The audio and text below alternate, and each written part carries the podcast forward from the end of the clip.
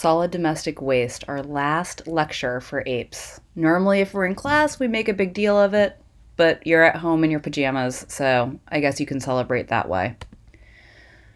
Solid domestic waste is anything that you throw away. So anything that you're putting in the trash can that you're putting out at the side of your road. It includes a mixture of paper, your packaging, textiles. We're hoping not old paint because that's considered hazardous waste that has to go somewhere separate. Um, old batteries and electronic waste are also considered hazardous because of the metals that are in them, and those are supposed to be recycled or sent to a hazardous waste site to be collected. Um, we're collecting the SDW, the solid domestic waste, from homes and from businesses, and it makes up about 5% of the total waste in the United States. The rest of the waste is going to be food waste, it's going to be from manufacturing, um, from industry. We have more solid domestic waste in the United States, about 3.5 kilograms per capita per day, as opposed to Europe, which is about 1.4. They're a little better at the whole circular economy that we're going to talk about in a minute. And as always, LEDCs are going to have less waste than MEDCs. It's not that they're more environmentally conscious, they just have less stuff to throw away. Um, they have less disposable income, so they're not replacing their goods as often as we are, where we can just go out and buy something new instead of trying to reuse it, where we can go out and buy the disposable fashion um, where every you know week you get a new dress or you get new clothes or every dance instead of re-wearing that same dress that you wore last time or borrowing from a person down the street you're going out and buying a new one.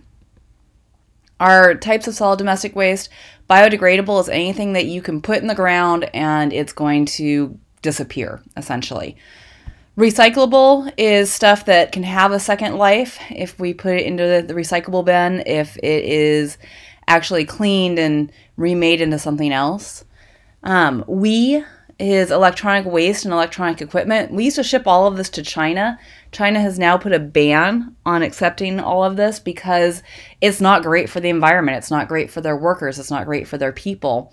And so now we're having a hard time trying to figure out what to do with all of this leftover electronics. Hazardous waste is anything that can kill you, essentially. Um, any of our heavy metals, our paints, our chemicals, those have to be disposed of properly, and it's a very expensive process to get rid of hazardous waste. Toxic obviously goes back into that hazardous it's things that's going to kill you. Medical is the needles, the syringes, the drugs. If they cut a piece of your body off, that becomes medical hazardous waste. Inert is concrete and construction work, and then mixed is plastic toys because your plastic toys are going to have a textile, they're going to have a battery, they're going to have plastics. So it's harder to recycle or reuse or even dispose of these things properly. The idea of a circular economy is that things are going to have multiple lives. In the United States, many of our products are linear, so we're going to take it, we're going to use it, and then we're going to throw it away. Um, so we're going to find the raw materials, let's take, we're going to make a product, and then we're going to dump it when it's no longer useful to us. A circular model aims to take it, make it, use it, and then take that back and reuse those materials in a new and novel way. And if we can do this two or three times, then it's obviously better for the environment. We're going to eliminate or reduce toxic waste. We're going to eradicate waste through careful design. We're going to have renewable energy and be restorative to the environment. The company that makes the product is in charge of ensuring that it gets a second life. And so if you have a company that you buy your milk carton from, it is that company's job and responsibility to make sure that that milk carton turns into something else. And so you have ownership on the industrial level for the products that they're producing. It's not on the consumer to ensure that things are reused, it's 100% on the company.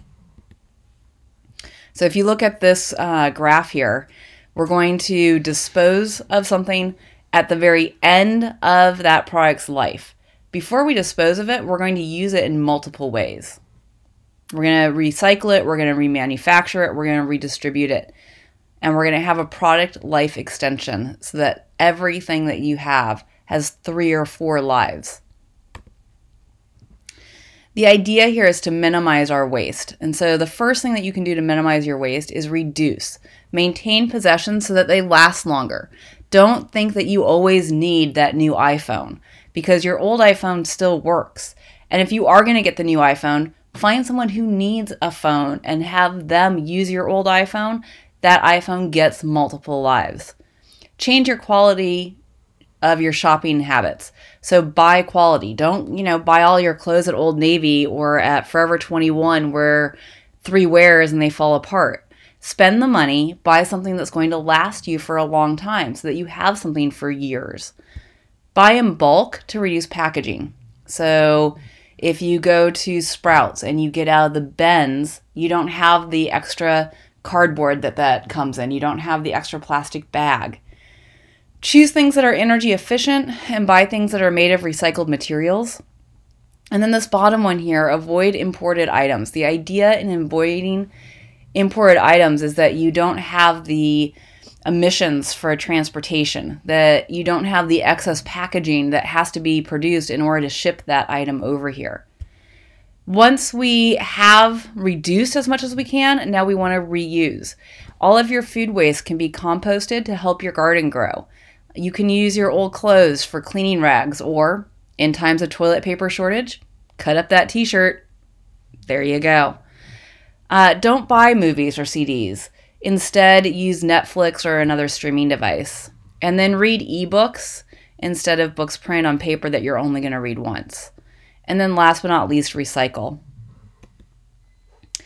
The stuff that we are going to throw away gets taken to landfills.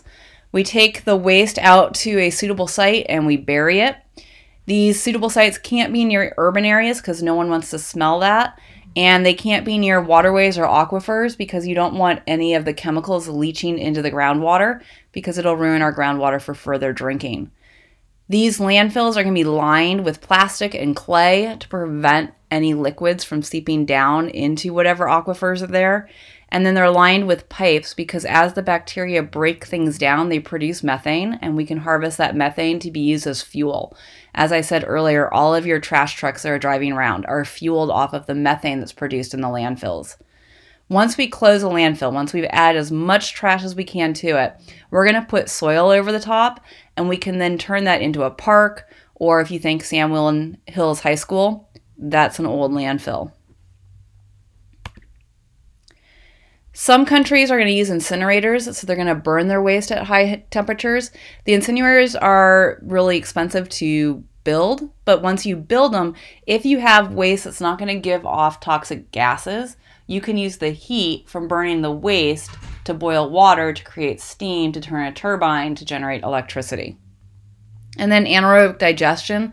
So anything that's biodegradable, you can put into a tank, add bacteria, have it break down, and then we can create biofuels out of it. Um, we can harvest the methane and produce other fuels.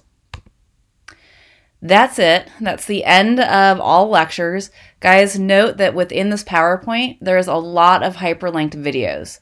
I highly recommend that you watch all of those hyperlinked videos. Remember, I hyperlink them in because there's something that you're going to gain out of watching that video. If you go back to the landfill slide, there's a whole like five minutes on how they build landfills. I didn't go into that in the PowerPoint slide because it's in the movie.